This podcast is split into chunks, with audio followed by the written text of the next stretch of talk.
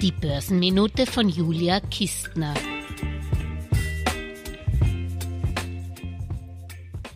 Gestern erst habe ich ihn angekündigt, heute will man den Bluebird schon in Deutschland gesichtet haben.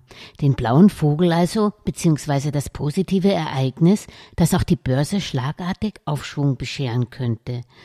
Das Leibniz Zentrum für europäische Wirtschaftsforschung, kurz CEW, sieht zumindest schon ein leichtes Aufhellen des Konjunkturhimmels.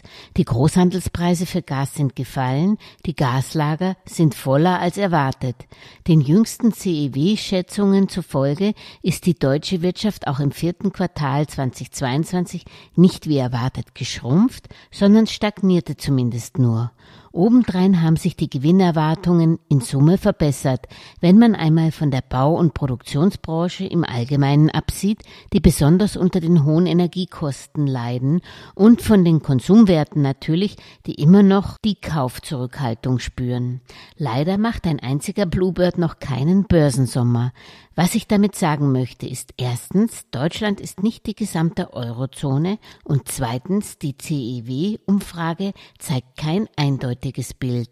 Während Banken und Versicherungen ihre Gewinnerwartungen nach oben geschraubt haben, ebenso wie die Telekombranche, Versorger und selbst die Technologiebranche, die zuvor ein viel zu düsteres Bild gezeichnet hatte, haben die Gewinnerwartungen insbesondere der Baubranche sich verschlechtert, ebenso wie die Perspektive Perspektiven für die Stahl- und für die Konsumbranche und den Maschinenbau.